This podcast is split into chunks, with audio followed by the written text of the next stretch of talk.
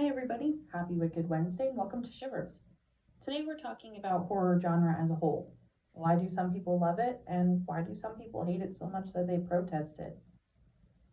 Horror is the outlawed genre of cinema, barely even getting their rightful spot in these cinematic award ceremonies like the Oscars. Horror films entertain us and provoke us. They put society under a microscope, making us question what we fear and why we fear it. Horror stories are built around the fear of threats we know exist but cannot stop. Horror makes us ask and answer questions we don't otherwise bring up, but can be brought up and analyzed through a campfire story and in the fun of watching characters play out a scene. Characters that we end up empathizing with as we continue to watch. Horror movies are distorted mirrors and show us the sides of ourselves that we may not want to confront. These movies can help us love ourselves more by allowing us to be vulnerable enough to dig deep and figure out who we really are. These movies and stories can illuminate areas about ourselves that can help us work through our issues and learn to love each other better. What would we do when fear overpowers our ability to be reasonable? How violent would we become to survive in the instance of, let's say, a zombie apocalypse? How scary is it to just be honest with ourselves about what we're capable of? Pattern recognition establishes in the brain at a very young age and is key to any good horror movie. We try to make sense of the uncomfort of something not fitting in, and so we psychologically get frightened before logic sets in and makes sense of what is causing the pattern to go awry. This is the same reason why racism exists, or one of many reasons. It's the idea of someone looks a lot like you, but is not the same pattern, and that makes people uncomfortable and fearful, unless you let logic tell you that they're just like you. This subtle horror idea hones in on this feeling. Horror movies help us see who in society chooses fight or flight. The people who say, No, I will never see movies like this ever again, versus the idea of, I'm terrified but can't wait for the next one. Some research indicates that people with a higher sensation seeking trait, a stronger need for experiencing thrill and excitement, tend to seek out and enjoy horror related experiences more. Those with a lower sensation seeking trait may find those experiences unpleasant and avoid them. Getting into the genres themselves, let's start with the most common, which is the slasher. Golden age of slashers was from 1978 to 1984. This is where the killer becomes the star. It tells us about our fears and secret desires. The viewer cares enough about these characters and roots for them when their innocence turns into survival, making us want to identify with them and give them the advice to say, don't go in there. This shows that we have and need social connections through empathy. We root for these characters because we want to believe that they are stronger than we think we are. We think we would be able to survive against a killer or against zombies.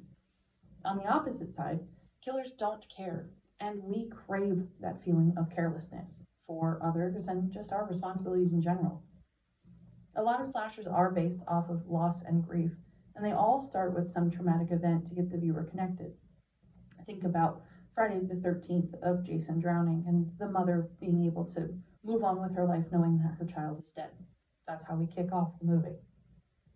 This mix of terror and empathy creates the formula for connecting with and rooting for characters. Slasher movies create an outlet for us to experience something demented while being in a safe environment. It helps us also deal with the fear of death by saying, I'm simply glad that my death will not be that bad. People who dislike slasher films typically avoid slasher flicks because they have intense and negative reactions to stress.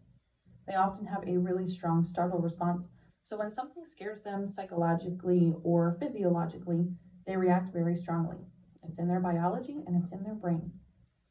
Some of the most hated films in the slasher genre are a lot of them are from the 1980s. One in particular is a movie called Maniac, and people were protesting outside of this film saying it was distasteful and it was a film against women, but 90% of the people who were protesting did not stay until the end. It's very easy to judge a book by its cover with the slasher films and with horror films in general, but make sure you listen to the whole story and watch the whole thing. The next genre to talk about are clowns. Many people dislike clowns. It's one of the highest fears in the world, and this is why. We know that there's a human underneath the wig and makeup, but there is still something unnatural and monstrous and inhuman about them. They present themselves to the public as goofy, but On the other hand, we know it's all an act. You don't know their identity or their intentions, and when you had in their accessibility to children, that really ramps up the level of unease around them. This idea of when did clowns go bad is the wrong question. They're just people, and people always have an evil side to them. But in general, people choose to ignore it. You slap on a mask and you have the power to make people react to you. Clowns at a rodeo or a carnival are fine because they're meant to be there. Clowns in your backyard holding a meat cleaver are not meant to be there and therefore are terrifying because they're venturing outside of their own pattern. You're not supposed to be here. Going back to that pattern recognition that we talked about, that is innately in all of us. A lot of people, again, back in the 80s and early 90s, absolutely despised the original It film. Even now, the remake of It, It Chapter 2, many people hate Pennywise because of how creepy he is, even though he really doesn't do a whole lot of talking. But it's this idea of clowns luring in children, luring in people with their colors and their fun and all of this stuff. Even look at the clown Twisty in American Horror Story. People hated him and thought he was so scary, but he, on the other hand, is just somebody who's a little misunderstood. There's two sides of the coin, just kind of like everything. The next genre is the possession genre. These movies represent the nightmare of being taken over by a sinister force that reflects the horror of mental illness and the fear of losing yourself. It questions the power of the sides of good versus evil, knowing that vulnerability can be taken advantage of, and no one is exempt, with security serving as an illusion. The spirits possessing these innocent and vulnerable souls are most times demons, which originate from Catholicism and represent spirits living and reigning under Satan or the devil. Demons are effective scare tactics for religious people because rather than Freddy Krueger chasing you, a character that's obviously fake, Catholics have been told their whole lives that demons are real and can mess with you and your life if you let temptation in and live your life through sin. Some of the most hated films in this genre are The Last Exorcism, which came out in the 2000s or 2010s. Many people hated this because it was really highlighting a young girl in a barn and it was it was hard to watch. The colors, the ability of her to do the halfway back bend, it's creepy. Um, and same thing goes for The Exorcist. It's these very young girls who are being possessed and mutilated by a demon or the devil. And it's uncomfortable to watch. And a lot of people have a problem with that. And again, it goes back to this idea of a lot of people who are practicing Catholics truly do believe in demons. So they see these types of movies and take it as fact that these things can happen and these things do happen. So many people have issues with the possession genre in general. The next genre to talk about are ghosts and hauntings. Scarier than ghosts is being in a family that is scary or harmful, like The Shining. Also, the ability to not communicate with anybody is scarier than a ghost, like The Sixth Sense. Ghost stories relate to the idea of loss and how to cope with it. It helps us cope with the idea of where did they go? It's the idea that the house or land is haunted, not the family or one specific person, like in a possession. The house or land can act as a possession vice, forcing families to stay or seeing spirits manipulating scenarios like the haunting of Hill House.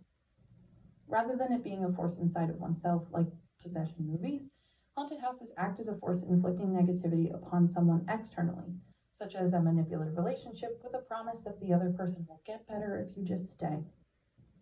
Sometimes an entire, entire town can be considered haunted and can influence the residents of the town. It may even entice outsiders to come join the community with a false sense of purpose and freedom, kind of like a cult.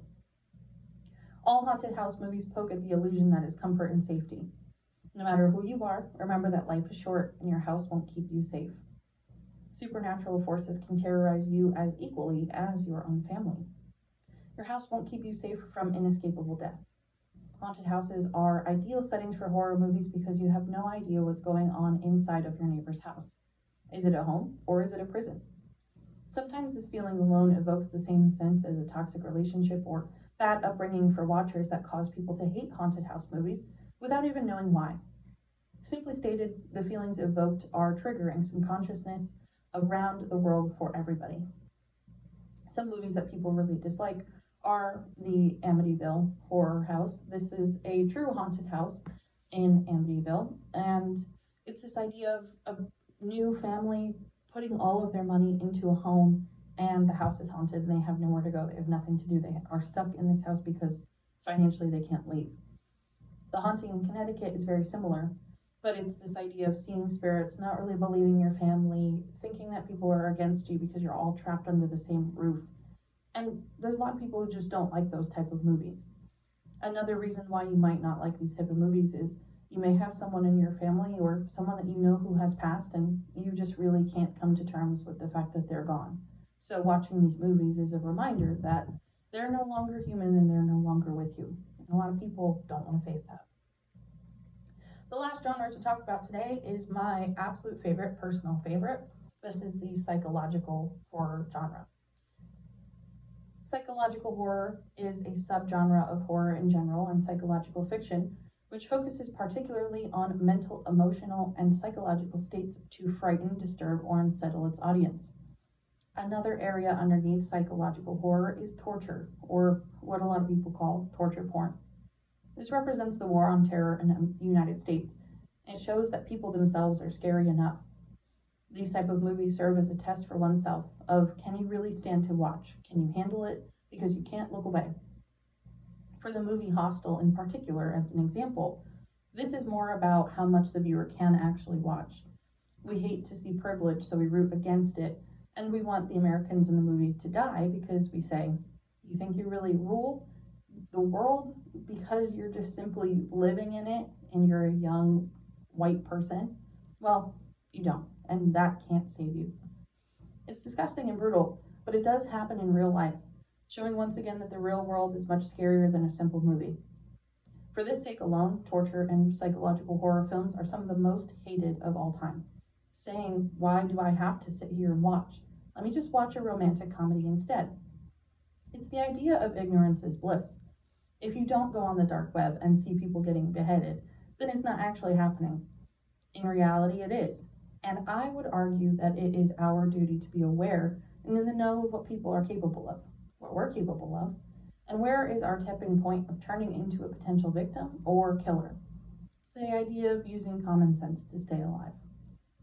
I'll talk about it time and time again, but I absolutely love the Saw franchise. Very excited for Saw 10, which I'll be seeing next week. But in the Saw films, so many people can't get past all of the blood and the gore that comes with it.